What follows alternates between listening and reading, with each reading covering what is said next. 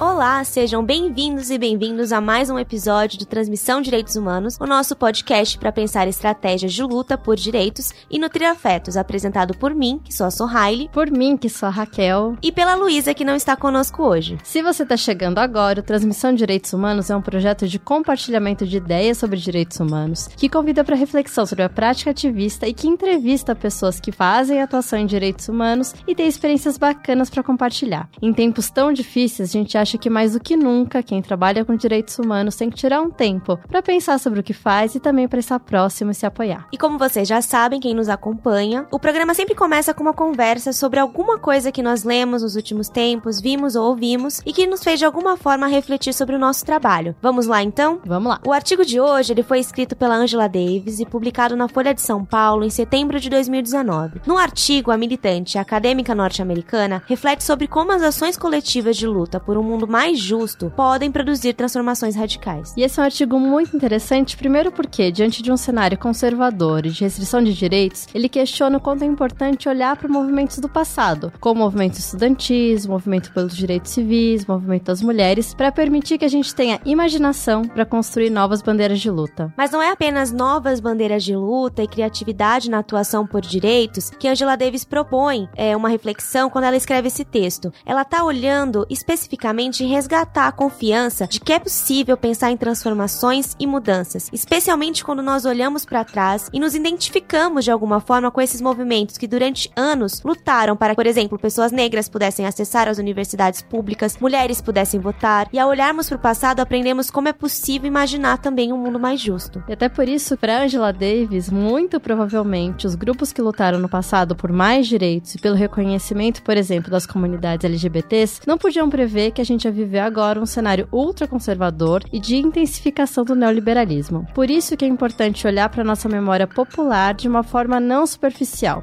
Para ela, é interessante retomar o percurso do ativista Martin Luther King e o modo como a redução do movimento pelos direitos civis a só a figura dele, né, do nome do Martin Luther King, apagou um histórico de lutas e articulações que existiam na construção de um movimento radical por justiça e igualdade. Inclusive, um dos conselheiros de maior confiança do Martin Luther King foi o Bayard Rustin, que era um negro abertamente gay antes do surgimento do movimento de libertação gay e contribuiu de forma excepcional para a marcha sobre Washington e a construção de um movimento de resistência pacífica. E é justamente no cenário norte-americano, ao construir esse elo de luta entre o movimento L G B T nos Estados Unidos e o movimento negro por direitos, que a autora demonstra como a articulação dessas lutas históricas muitas vezes é invisibilizada. E ao trazer à luz essas questões, a Angela Davis está discutindo como a luta por direitos civis não pode ser monotemática ou unilateral, como se vivesses em um momento é, político no qual nós teríamos superado essas violações. Na verdade, é essencial que, seja nos Estados Unidos ou no Brasil, nós possamos reinventar e articular a luta por direitos civis e direitos humanos, como já proposto no passado por alguns ativistas, que não seja separada essa luta por direitos civis dos recursos necessários ao exercício desse direito. O exemplo que a Angela Davis dá no texto é de que não é possível pensar a discriminação nos espaços de trabalho por ser negro se não existirem medidas que garantam a profissionalização e o acesso igualitário à educação dessa população. Exatamente, né, Su? No final do artigo, a Angela faz uma provocação sobre a maneira como a gente organiza nossas lutas por igualdade e ela propõe uma reflexão a partir de duas pautas de igualdade. Primeiro, em relação ao acesso ao casamento e também em relação ao serviço militar, ambos em relação às pessoas L G B T. E ela sugere que a gente olhe para a maneira como essas demandas por igualdade formal são formuladas sem que exista uma reflexão de como tanto o casamento quanto o serviço militar são instituições que incorporam características antidiscriminatórias ou mesmo de reforço a relações assimétricas. E acho que a gente pode encaminhar para a pergunta que a Angela Davis quer nos fazer de como nós podemos mudar e transformar o mundo para um lugar mais justo de gênero e de sexo. Por isso, mais uma vez, a gente tem que imaginar lutas coletivas radicais e nos inspirar nos movimentos do passado. Eu acho que esse é um gancho perfeito para a gente apresentar a nossa entrevistada de hoje, que é uma feminista antirracista e tem muito a contar sobre esse tipo de luta. Vamos lá? Vamos lá!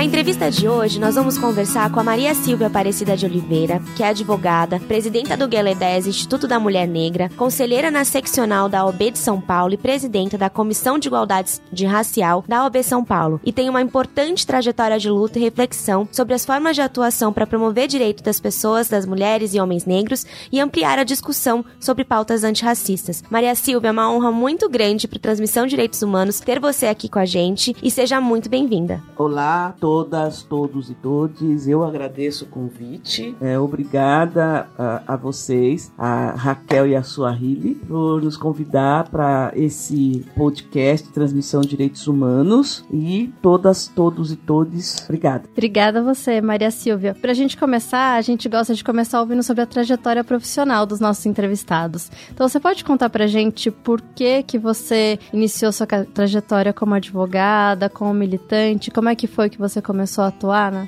nessa área? E, nossa, eu vou contar uma historinha, tudo bem? Ah, assim que a gente gosta! Bom, eu entrei para a Faculdade de Direito Mackenzie em oitenta e nove e em noventa e três eu saí e fui fazer estágio na Procuradoria de Assistência Judiciária, que nós ainda não tínhamos Defensoria Pública no Estado de São Paulo, que é criada bem é, mais tarde. É, fiz um ano nesse estágio e depois é, estava procurando uma colocação, um estágio no mercado de trabalho. Faltava ainda um ano e algum tempinho para que eu pudesse me formar. É, eu estudava à noite e uma amiga, no escritório que ela trabalhava de advocacia na área tributária, estava precisando de um estagiário ou estagiária. Me recomendou que eu fosse no outro dia de manhã para ver essa vaga, né? E aí, eu, eu, eu, eu costumo dizer, né, que eu coloquei meu melhor terninho, arrumei, tá, e fui no outro dia de manhã para pleitear essa vaga de estágio. E chegando lá, a pessoa que me atendeu me olhou com um olhar, assim, com muita surpresa, né? E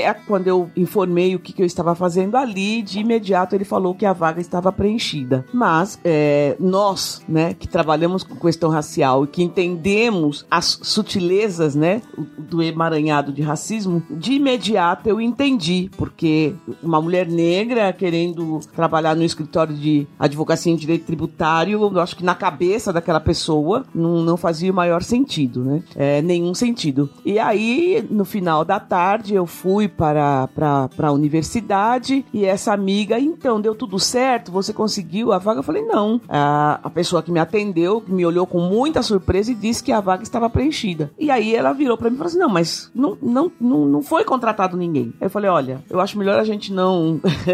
eu agradeço, né, o seu, seu esforço de querer me ajudar e tal, mas, enfim, deixemos essa história de lado. E aí, no final de semana seguinte, é, tinha uma atividade no Ajangabaú, eu nunca me lembro se era um show do Tim Maia ou alguma coisa assim, e um, um amigo me falou que o S O S Racismo de Geledés, que eu já vou contar a história já já, estava precisando de um estagiário e que ele conhecia uma das diretoras de Geledés, né? E aí, na segunda ou terça-feira seguinte, eu peguei o currículo e fui até o Geledés e conversei com os coordenadores do departamento jurídico, que estava se formando ali, tinha alguma coisa em torno de dois anos, e aí consegui essa vaga como estagiária, né, no S O S Racismo. E aí então é, é, eu digo que foi como eu, quando eu comecei a minha militância no movimento negro. Eu já tinha, né, alguma iniciação, eu já tinha algum letramento racial, mas a minha formação mesmo se iniciou é, dentro do Geledés. E aí eu, tinha, eu tenho mentoras,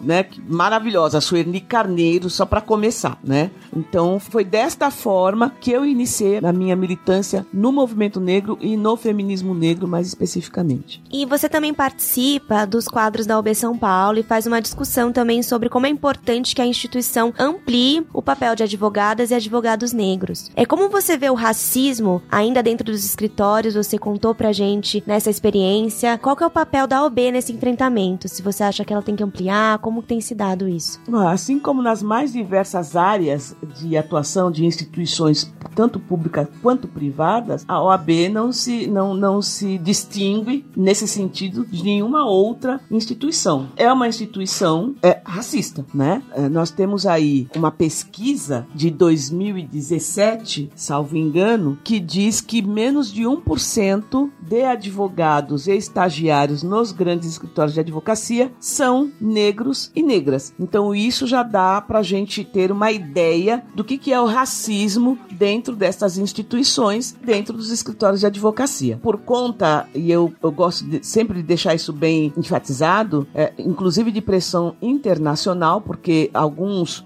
algumas empresas, enfim, internacionais estão exigindo um programa de compliance, um programa é, de, é, antidiscriminatório dentro dessas empresas para o que eles chamam de inclusão da diversidade, não é? Então, negros, mulheres, L G B Ts, enfim, trazer essa diversidade para dentro dos escritórios. Primeiro começou com as empresas, né? E agora está, sim, sendo pedido para os escritórios de advocacia. Eu entendo que o papel da O A B é cumprir o mandamento constitucional, é que os advogados cumpram o juramento que fazem quando vão receber a carteira da O A B, que está escrito lá que eles têm que é, zelar, né, pela dignidade humana, pela justiça social, pelos direitos humanos. E aí a gente tem que começar a entender que os negros e negras são sujeitos de direitos e são é, também é, é, é, pessoas que é, pre- precisam ser incluídas em todas essas é, visões de direitos humanos, que é um, um, uma coisa é, é histórico, né? No Brasil nós temos essa dificuldade já de tempos imemoriais, desde, é, é um legado da escravidão, que negros e negras não são é, sujeitos portadores de humanidade, né? Então eu penso que a função da O A B é isso, é cumprir a Constituição para que aquele mandamento do artigo quinto de que somos todos iguais, não é? Não seja só uma, uma, um dispositivo formal, mas que isso possa se materializar na sociedade brasileira, para que a gente possa incluir cinquenta e quatro por cento da população no processo de desenvolvimento do país. Eu acho que é isso.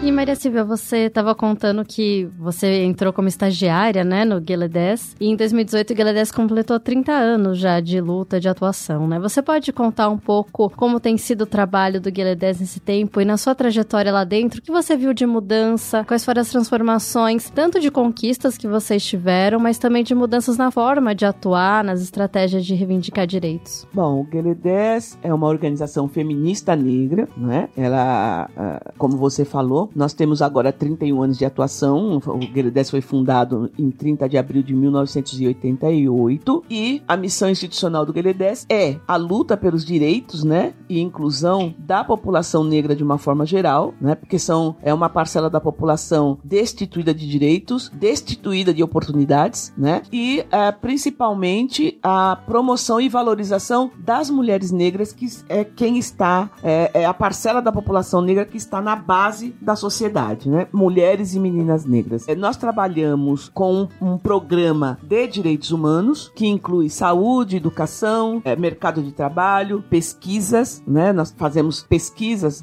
e aí eu vou dar um exemplo. Lá em mil novecentos e noventa e um, o Geledés é, se juntou com o Núcleo de Violência da U S P para entender a participação de homens negros no sistema de justiça criminal. E aí, deste trabalho, saiu Criminalidade Negra no Banco dos Réus, e coordenada pelo doutor Sérgio Adorno, junto com a Sônia Maria Nascimento, que é uma outra advogada uh, no Geledés, acabou-se por concluir que homens negros, eles recebem penas mais pesadas, não é? Muitas vezes para crimes análogos cometidos por homens brancos, né? E é, foi o primeiro passo para a gente entender o que é esse sistema de justiça. E a gente está vendo os números hoje, né? Porque tem os dados do InfoPen e que Que, que dão conta de que é, o encarceramento acaba por impactar a população negra, né? Quase sessenta e cinco, setenta por cento da população carcerária hoje é de jovens negros com baixa escolaridade, né? É, na sua idade é, produtiva e reprodutiva, né? Ou seja, o país, o Estado brasileiro desperdiça, né, um, um, um, um potencial para o desenvolvimento do país muito grande, porque quando não encarcera, mata. A gente tem todos os índices aí de, de homicídio, o I P E A, junto com o Fórum Brasileiro de Segurança Pública, divulga esses dados com frequência. Então, o Geledés, ele nasce, ele nasce para isso, para atuar, para levar para a sociedade brasileira a discussão de como o racismo, não é, é um componente estrutural das relações sociais no Brasil, de como isso impacta a vida da população negra, mas não se enganem, impacta também a vida da sociedade como um todo, da, das pessoas brancas também como um todo, né? Então a gente sempre diz que é, as pessoas brancas têm que entender que o racismo não é só uma coisa para nós discutirmos, para nós lutarmos contra. A sociedade brasileira, as pessoas brancas também têm que se engajar nessa luta antirracista, porque quem vai, é, não somos só nós negros que vamos ganhar. Evidentemente, para nós vai melhorar muito, porque nós seremos incluídos no projeto de desenvolvimento da nação, mas a sociedade como um todo ganha com isso, né? Então é essa basicamente a bandeira que o Geledés carrega, e aí nesses trinta e um anos nós tivemos muitas vitórias e tivemos envolvidos em muitas das conquistas do movimento negro de uma forma geral, né? Então a gente conseguiu é, a implementação por implementação não efetiva, mas enfim, temos um programa, né, de política para a saúde da população negra, né? A gente tem aí um sistema de cotas que a gente virou lei a partir de dois mil e doze. A gente tem ProUni, Enem, são todas conquistas dos movimentos sociais, mas principalmente do movimento negro, para tentar a inclusão de jovens negros e negras na, nos espaços universitários, por exemplo, né? Enfim, é, é, é isso, né? É lutar para que essas pessoas tenham reconhecido o seu espaço e a sua atuação uh, na sociedade brasileira. É basicamente isso que o Geledés faz, né? Tem algumas outras atuações, por exemplo, uh, internacional, como você perguntou. É, nós é, procuramos, é, dentro do S O S Racismo, para além de atuar no judiciário brasileiro, é, buscando respostas e manifestações do sistema de justiça para a lei, é, as leis antidiscriminatórias, e aí a gente tem a lei sete mil setecentos e dezesseis especificamente, e depois a alteração do Código Penal no artigo cento e quarenta, parágrafo terceiro, não é? Infelizmente, as respostas não têm sido as melhores. A gente tem aí que em setenta por cento dos casos, esses processos é, têm como temática o racismo, a discriminação racial, a injúria, não é? É, são desconsiderados pelo sistema de justiça, ou são arquivados por falta de prova, ou porque o juiz, o, promo, o promotor entende que ali não existe nenhum indício, materialidade de que houve um crime de racismo. E quando a, a, a gente consegue superar, né, esse, essa, sair, consegue uma denúncia e que essa denúncia vire realmente um processo, o juiz acaba por entender que aquilo foi só uma brincadeira, ou que foi só uma briga de vizinhos. Ah, mas afinal aquele réu até tem um amigo negro, então ele não pode ser racista, enfim. E aí tem um trabalho maravilhoso do doutor Adilson José Moreira, que vai tratar do racismo recreativo, né? Ele analisa para mais de cem aí sentenças judiciais sobre essa temática e acaba por entender exatamente isso, né? Que os crimes raciais é, que afetam tanto e impactam tanto a saúde, né, da pessoa que sofre a ofensa, que é discriminado, que é humilhado, constrangido, enfim, acaba sendo tratado pelo Poder Judiciário apenas como recreação. Afinal de contas, é chamar alguém de macaco ou colocar todos os dias no lugar onde ele vai almoçar na empresa uma banana, enfim, coisas desse tipo, é só uma brincadeira. Então, nesse sentido, algumas questões uh, mais relevantes nós levamos para a Corte Interamericana de Direitos Humanos, para a ONU, né? Elaboramos um dossiê, se chama o dossiê sobre a situação dos direitos humanos das mulheres negras no Brasil, violências e violações. Nós compilamos casos emblemáticos de, dessas violações, né, de mulheres na área de saúde, violência policial, uh, moradia, lesbofobia, enfim, uma série de casos emblemáticos. É, construímos um documento e apresentamos a uma sessão edição da Corte Interamericana de Direitos Humanos. Esse documento gerou uma série de audiências públicas no Brasil, né, no final de dois mil e dezesseis, onde a comissária Margareth Macaulay, relatora para assuntos de afrodescendente e mulheres, esteve no Brasil para a, averiguar, para entender em loco o que acontece com direitos humanos das mulheres negras aqui. Uh, depois disso, nós temos mandado uh, uh, regularmente, né, uh, relatórios, dando informações de como essas coisas uh, estão sendo tratadas no Brasil, e a gente percebe que só vem uh, piorando essa situação, uh, principalmente a partir de dois mil e dezesseis, com o golpe, impeachment da Dilma, né, que a gente tem uma série de medidas que eles chamam de medidas de austeridade, que estão derrubando políticas sociais. A Emenda Constitucional noventa e cinco, que congelou gastos com saúde e educação, e a gente sabe que isso impacta fortemente a saúde pública e a educação pública, e as vítimas são a população negra, que são mais dependentes desses é, serviços públicos, né? A gente viu também o aumento de feminicídio de mulheres negras. Aí os dados para dois mil e dezoito, divulgado pelo Fórum Brasileiro de Segurança Pública, são alarmantes, porque sessenta e seis por cento das mulheres mortas naquele ano, quase cinco mil, são mulheres negras. As redes para enfrentamento à violência contra a mulher, à violência doméstica, estão muito enfraquecidas, quando não estão sendo uh, alguns equipamentos, inclusive, fechados por conta dessa política de austeridade, né? Uh, esses casos, uh, segundo a atuação do governo, e aí eu vou falar de São Paulo, que é o que está mais próximo de nós, estão, são encaminhados para assistência social, muitos deles, que também sofreu um corte brutal no seu orçamento, né? Então está uh, praticamente sucateado, e aí a gente percebe o que, que essa política de austeridade desastrosa tem causado para a população de uma forma geral, mas muito, principalmente, tem impactado fortemente a população negra. Então é mais ou menos essa a atuação uh, de Geledés. Isso que você comentou, Maria Silvia, tanto das conquistas, né, em relação à lei de cotas, Enem, ProUni, mas também agora os retrocessos, né, pensando na emenda do teto, ilustram muito bem o debate que a gente trouxe no começo do programa com a Angela Davis, falando justamente o quanto não é possível falar de igualdade sem pensar em direitos sociais, né? Acho que nos Estados Unidos tem esse histórico que, para algumas pessoas, sobretudo para as brancas, é difícil entender que a luta por direitos civis nunca foi só sobre direitos civis, e é muito evidente quando você conta da trajetória de vocês e agora dos desafios que tem, como não existe a possibilidade de falar sobre não ter discriminação no trabalho, por exemplo, sem discutir o acesso à universidade, sem discutir a garantia dos direitos que permitem que haja condições de igualdade, né? Que é justamente o debate que Angela Davis também fez. É, exatamente. E é, e é muito interessante, porque eu participo de alguns grupos, né? De grupos de WhatsApp, é, de pessoas brancas, né? Que são, estão aí na luta contra, enfrentamento à violência contra a mulher e tal. E a gente acaba vendo alguns cards, né? É, de Angela Davis falando uh, com algumas frases e tal. Mas na prática a gente não vê nenhuma uh, atuação mais efetiva, não é? Para a inclusão dessas mulheres negras nos, nesses debates, né?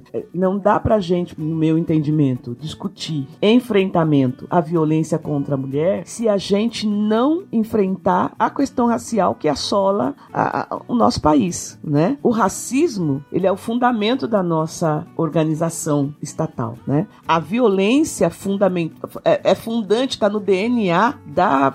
das relações sociais no Brasil. Como é que a gente vai discutir o enfrentamento à violência contra a mulher se a gente não discutir essa política de segurança pública, que na verdade não é uma política de segurança pública, é uma política de encarceramento em massa e de extermínio da população negra, né? E aí, se a gente pensar, né, na violência psicológica contra as mulheres negras, por exemplo, nesse sentido, não dá para discutir enfrentamento à violência contra a mulher se a gente não discutir isso, né? É, em dois mil e dezoito, das é, sessenta e seis mil pessoas, sessenta mil pessoas, sessenta mil e novecentos e alguma coisa de pessoas assassinadas no Brasil, setenta e cinco por cento eram negros, jovens, né? Entre quinze e vinte e nove anos. Como é que a gente vai falar de enfrentamento à violência contra a mulher se a gente não pensar a atuação dessa necropolítica estatal contra a população negra? se a gente não mudar essa política de segurança pública, se a gente não pensar política de segurança pública como investimento na área de educação, de saúde, de melhorar as condições de moradia, né, moradia digna para as pessoas, de melhorar as condições das cidades, principalmente nas periferias de São Paulo, onde essas pessoas estão é, se amontoando, né? Se a gente não pensar isso, nós não vamos dar conta de reduzir a criminalidade, de reduzir essas mortes, de reduzir o encarceramento. E as mulheres negras vão continuar sendo vitimadas por essa política. Então, é isso.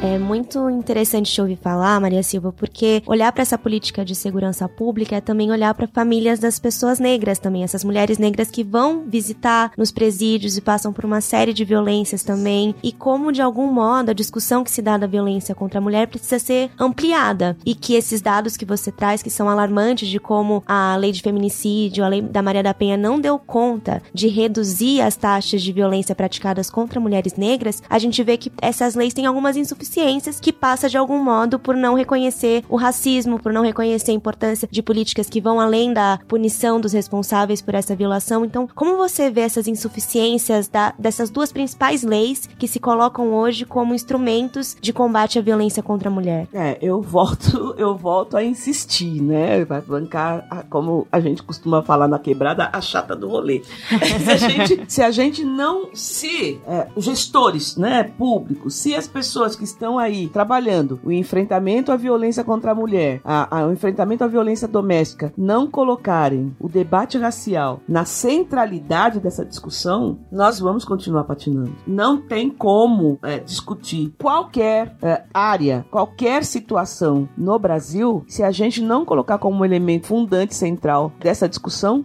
o racismo, porque é o racismo que leva a esses números impactantes de violência em todos os sentidos, em todos os sentidos. Né? Então, como é que você pensa uma política pública, um equipamento para dar atendimento à mulher vítima de violência? E aí vamos, vamos falar da violência doméstica, né? É, essa mulher vai para um centro de referência da mulher, né? Ou ela vai para um abrigo, num caso mais grave, não é? Mas se ela não tem, um, se, se já no primeiro atendimento não é levado em consideração, né, a forma como o racismo Impregue, impregna a, a, as instituições, e aí é o que a gente chama de racismo institucional, né? As mulheres negras, elas não são ouvidas, elas são desacreditadas, isso quando elas podem chegar num equipamento para fazer algum tipo de denúncia, né? Porque em alguns casos ela não tem essa, ela não pode sequer chamar a polícia para ir ao local onde ela mora, porque aquele local está uh, uh, tem, tem aquele pacto, né, de poder do crime organizado.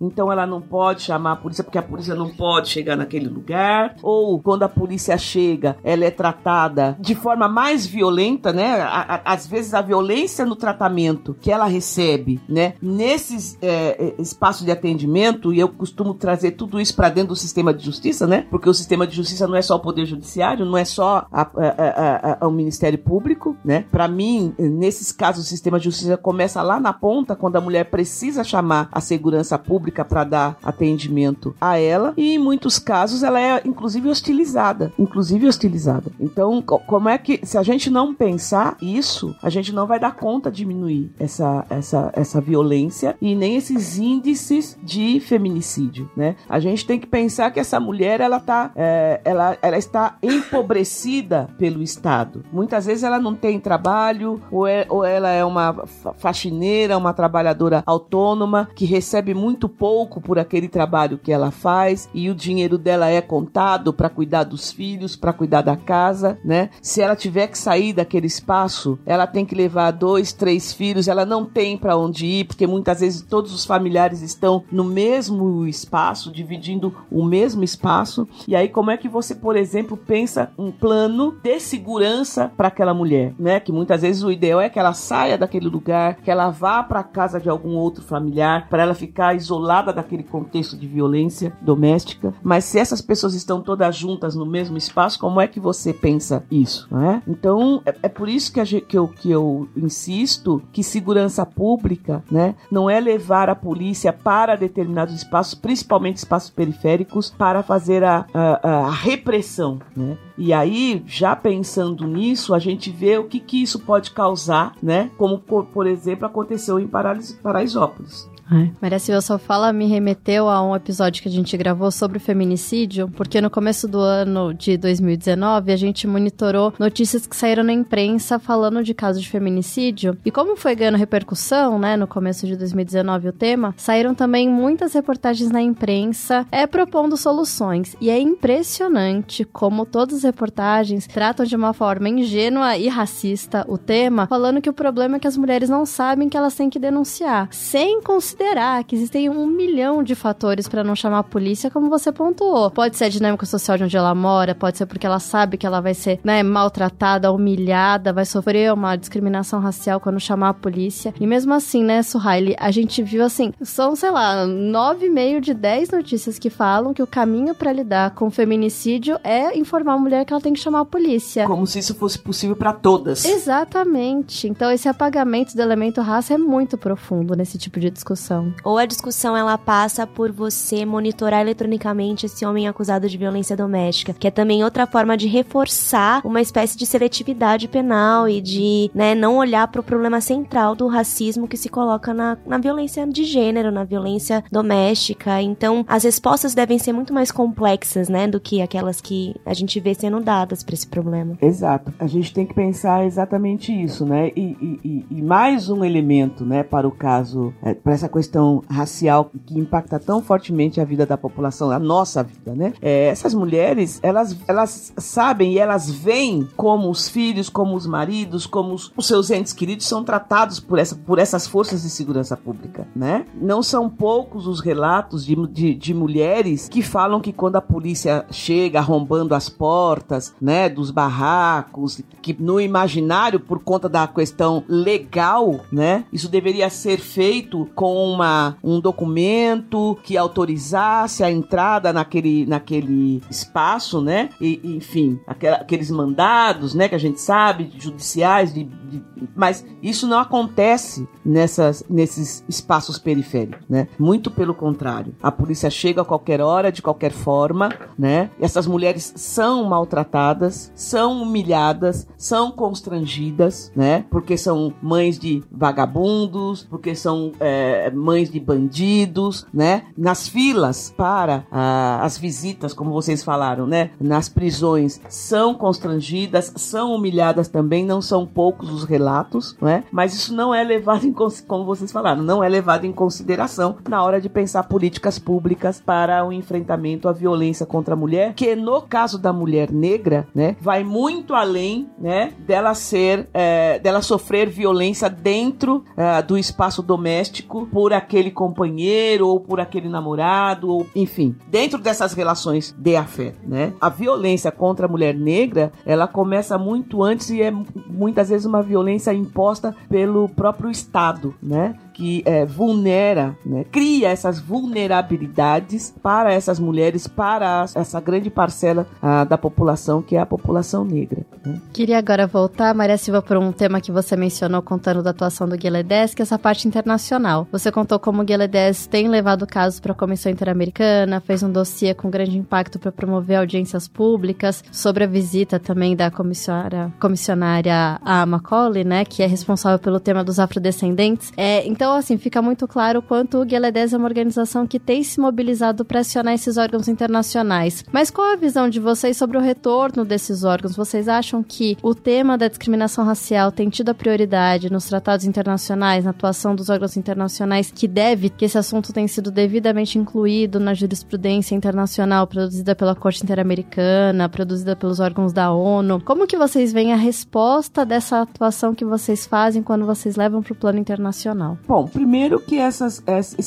esses processos são muito demorados, né? A gente sabe que eles levam anos, né, para serem analisados e depois para mandar as recomendações para o país cumprir, né? Enfim, por exemplo, o caso da, da, da Maria da Penha, né? Demorou lá um, todo um tempo e depois o Brasil foi condenado e teve que pensar uma legislação específica para os casos de violência doméstica, enfim. O Geledés resolveu atuar para as cortes inter- internacionais, e aí uma, uma organização negra fazendo as suas denúncias e levando as suas demandas, exatamente porque as organizações de direitos humanos brancas não conseguiam ter essa visão de que o que acontece com a população negra são violação de direitos humanos, porque é, é como eu, eu é, trouxe para vocês, né? Nós nunca fomos vistos como humanos, tá certo? Desde quando iniciou a escravidão no Brasil e depois da abolição da escravatura, com todas aquelas estruturas legislativas inclusive, que determinavam a exclusão do negro, né, daquele é, novo, pai, novo Estado brasileiro que despontava lá a partir de mil oitocentos e oitenta e nove, com a proclamação da República, né? Então, nunca fomos vistos como... Nós, nós somos pessoas destituídas de humanidade. Então, no meu entender,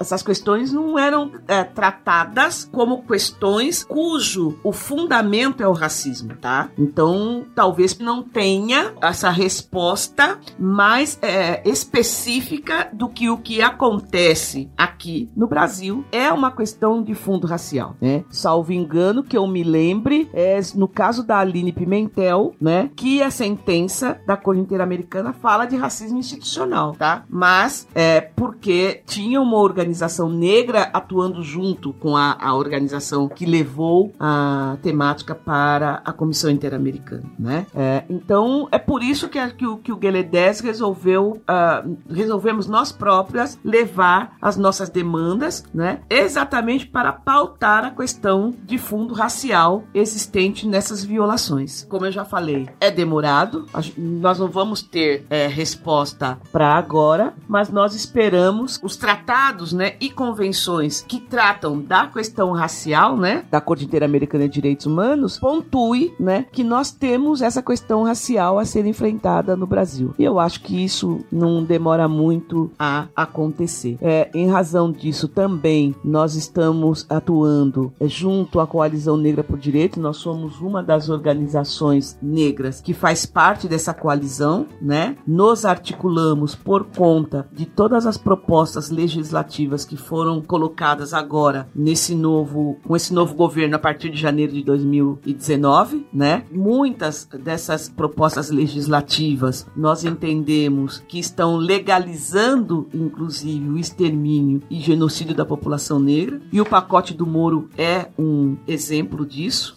Agora, recentemente, acabou por ser aprovado, foi retirado do pacote a excludente de ilicitude, né, para os agentes do Estado, mas nós sabemos que o pacote como um todo tem esse nome, né, de uma proposta positiva para a segurança pública, nos impacta fortemente, muito fortemente, né? E que de proposta de segurança pública legítima não tem nada, né? Então a Coalizão Negra por Direitos nasceu também como uma possibilidade de nós levarmos todas essas denúncias para a Corte Interamericana, né? Agora, semana passada, protocolamos nove documentos, salvo engano, por conta do ocorrido em Paraisópolis, né? E em todos esses documentos nós tratamos da questão racial, porque não tem, não, não, não, não, é, não é crível que as pessoas possam tratar por esse sistema é, de justiça criminal sem levantar a questão racial. Não tem como fazer isso.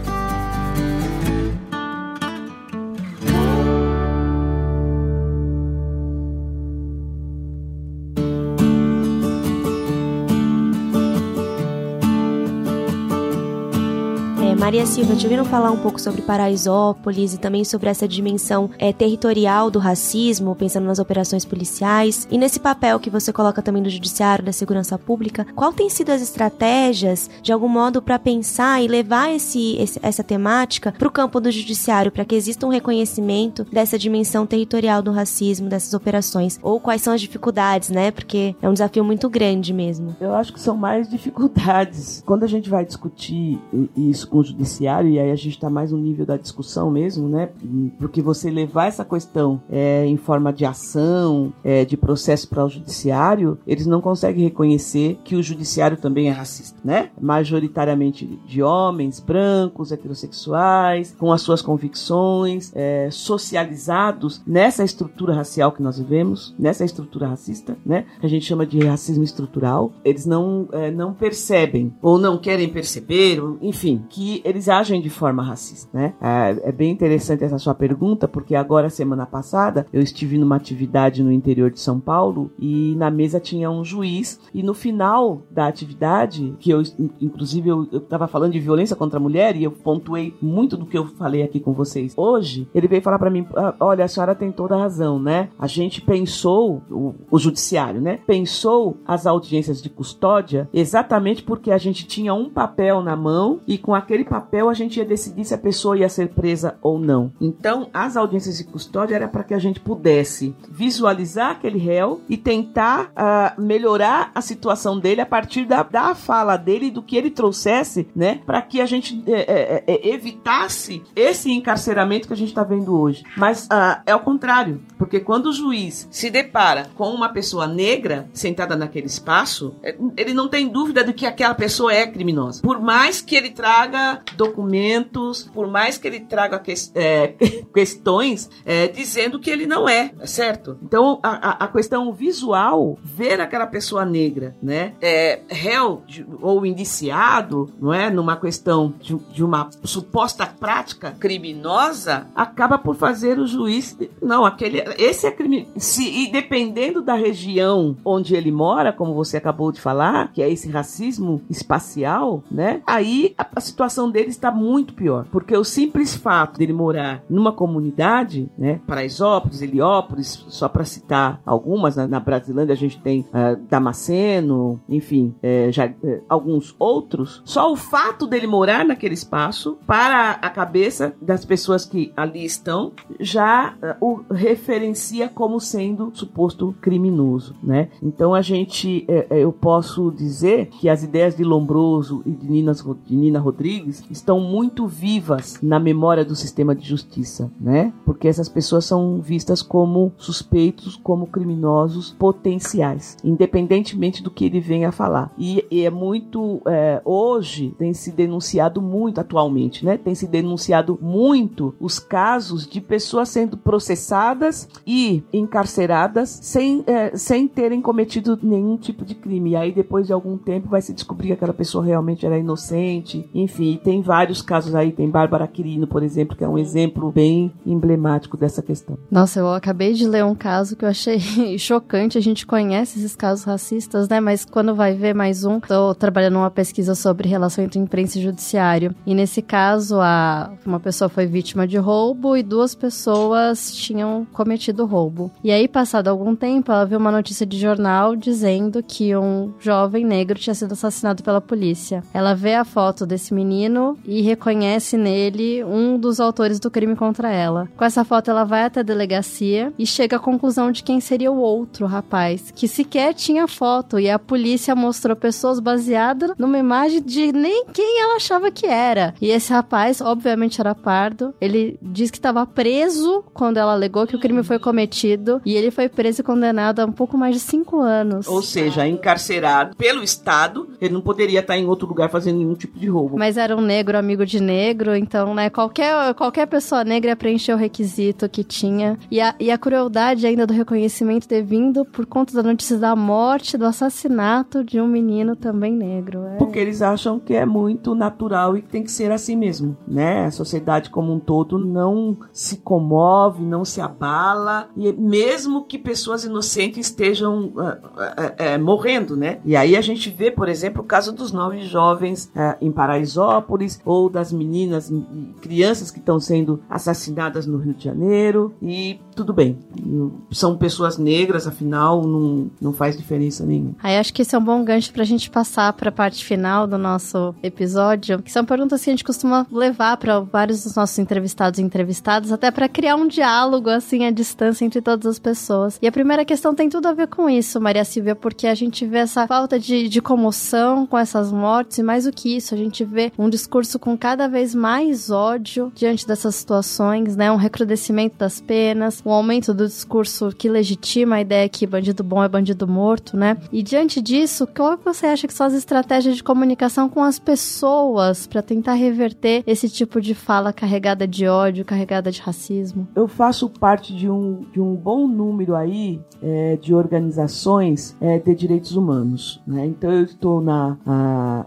na coordenação executiva da plataforma DESCA, que é uma, uma, uma plataforma, é uma rede, né, que congrega aí cerca de sessenta organizações de direitos humanos pelo Brasil, da, das mais diversas temáticas, né? Eu faço parte agora da Coalizão, mas eu, enfim, é, da J U S D H, que é uma, é uma organização que pensa direitos humanos no sistema de justiça, né? É, e uma das discussões que nós temos feito nos últimos três anos, vamos dizer assim, é exatamente como é que nós vamos comunicar com essa parcela da população que tem esse tipo de pensamento, né? Que tem essa noção de que direitos humanos para humanos direitos, como se a gente pudesse separar, né, direitos humanos da, né, que, que é aquela questão de, de, que é indivisível, que é universal, enfim, mas a gente ainda vive nessa sociedade que pensa nesse tipo de, é, de coisa, né? Cada vez que a gente fala que é uma militante de direitos humanos, que é uma ativista de direitos humanos, a primeira, questão, a primeira coisa que a pessoa fala é que a gente defende bandido, como se defender direitos humanos se restringisse a isso. E aí eu não tô nem dizendo que não é para defender, porque são seres humanos que precisam de defesa, né? Sabe o que mais me deixa perplexa e espantada? Eu tô vendo muitos advogados falando isso, né? Então, se a gente tem um, um, um número tão grande de advogados, né, é, defendendo essa fala, esquecendo tudo que, aprese- que aprenderam na, na, na graduação, na universidade, que dirá das pessoas mais leigas e que estão sendo impactadas o tempo todo por essa, né, por essa política, e que não tem essa noção, né, de que quando a gente fala de direitos humanos, nós estamos falando de, de lutar por educação de qualidade, de lutar por moradia digna, lutar por uma,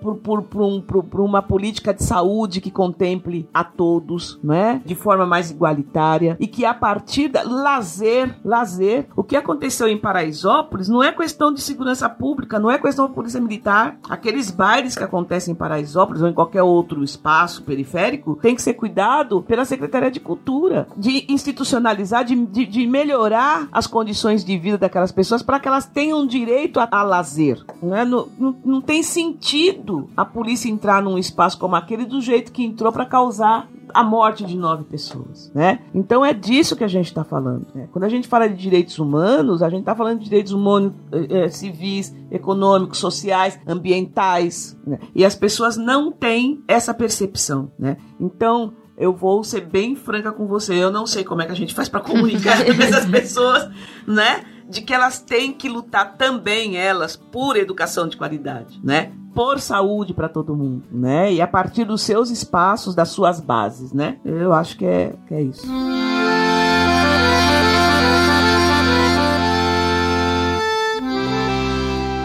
E Maria Silvia, você está em vários espaços trabalhando com temas muito importantes em direitos humanos, e é sempre muito difícil pensar na dimensão também de como se cuidar diante, né, de um cenário ultraconservador, de um cenário de que as pessoas estão cada vez mais em risco quando elas trabalham com direitos humanos também, especialmente nas pautas de antirracistas. E a gente queria te ouvir um pouco dessa ideia, né, do que você faz para se cuidar, de como pode existir um autocuidado que seja coletivo de algum modo. Olha, eu vou te falar, nos últimos tempos a questão de, de autocuidado tem sido bastante, bastante difícil, porque a uh, cada dia que a gente levanta tem uma notícia pior, né, pra gente trabalhar. A gente tem pensado muito nesses encontros é, coletivos, né, então é, tem, tem grupos de psicólogos, e aí eu vou falar da questão mais das mulheres negras, enfim, né, a gente tem alguns grupos é, de psicólogas negras que estão fazendo é, encontros coletivos, né, terapia de grupo, pra gente gente poder pensar as nossas questões. É, muitas das nossas estão se voltando para a questão da religiosidade, né? Estar mais dentro dos espaços de religião de matriz africana, as que estão, é, as que são ligadas, né, à religiosidade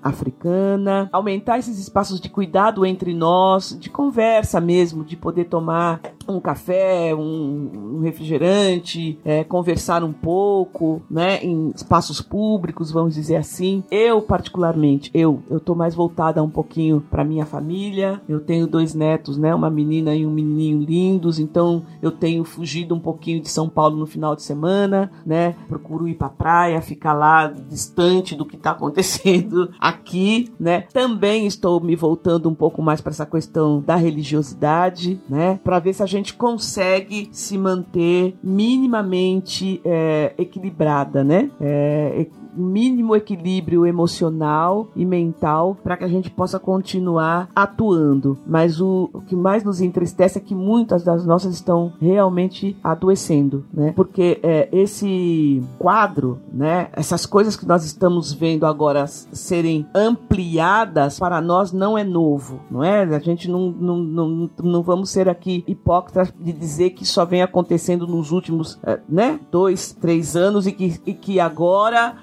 a coisa tomou proporção. Não. A gente sabe que mesmo durante o tempo que nós tínhamos aí um governo mais progressista, né, com uma mentalidade mais aberta, foi o tempo em que mais se encarcerou jovens negros, né? Então essa violência racial nós vivemos desde que nós pusemos o pé aqui pela primeira vez lá em mil e quinhentos e alguma coisa, né? Mas a gente, uh, apesar disso, como uh, nós tratamos aqui no começo da nossa conversa, tivemos vitórias importantes, né? A questão é que agora estamos para perder todas essas conquistas, né? A gente viu um sucateamento bastante grande de muito do que foi conseguido, né? E a desproporcionalidade da violência racial, né? Que é, eu acho que é a face mais cruel, né, desse racismo estrutural e institucional que nós vivemos, é esse extermínio, não é? E, e, e que a gente não dá conta de, é, de segurar, né? De, de aplacar. Eu acho que isso é muito, impacta muito fortemente a saúde mental da população negra e das mulheres negras de uma forma muito, né, muito particular, porque são essas mulheres que estão perdendo seus filhos, netos, enfim. Nós fizemos uma manifestação por conta do que aconteceu em Paraisópolis, né? E a família, a irmã e a mãe de um dos meninos mortos estava lá e deu seu depoimento.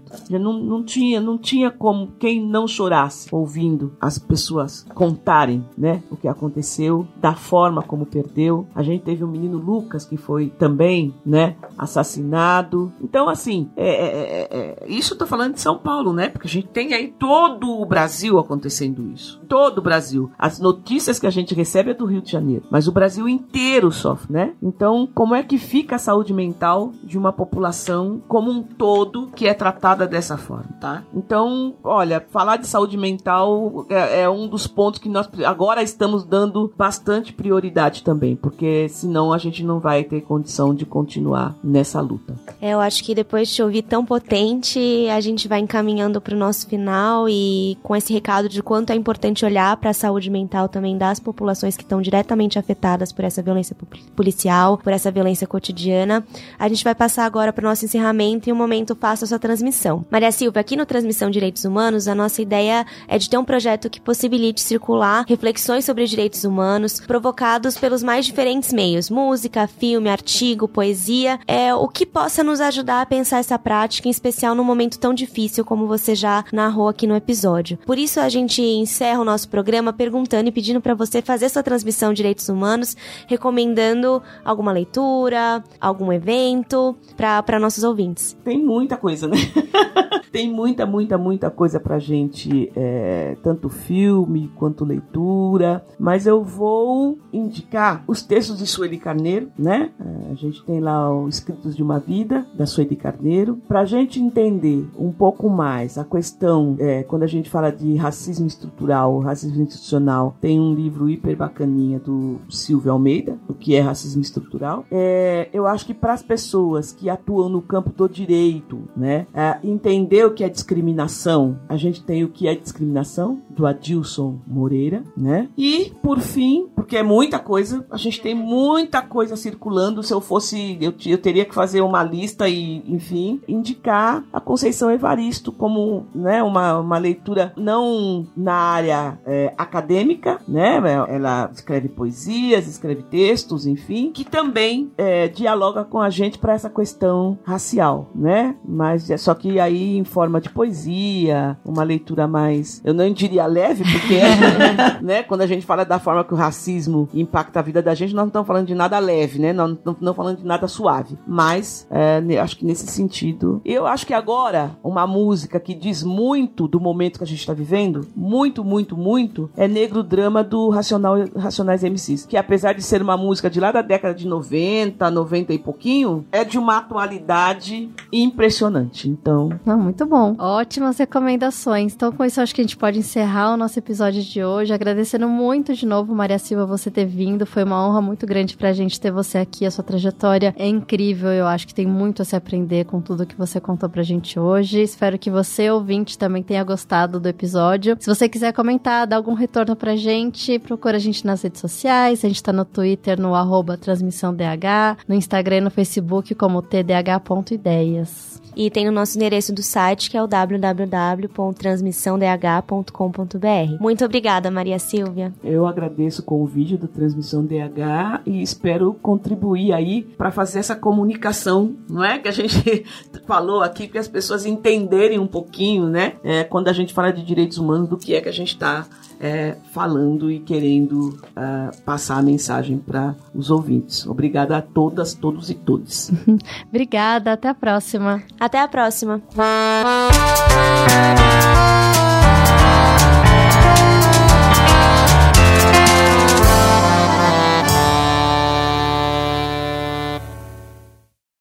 Esse podcast foi editado por Nativa Multimídia, dando alma ao seu podcast.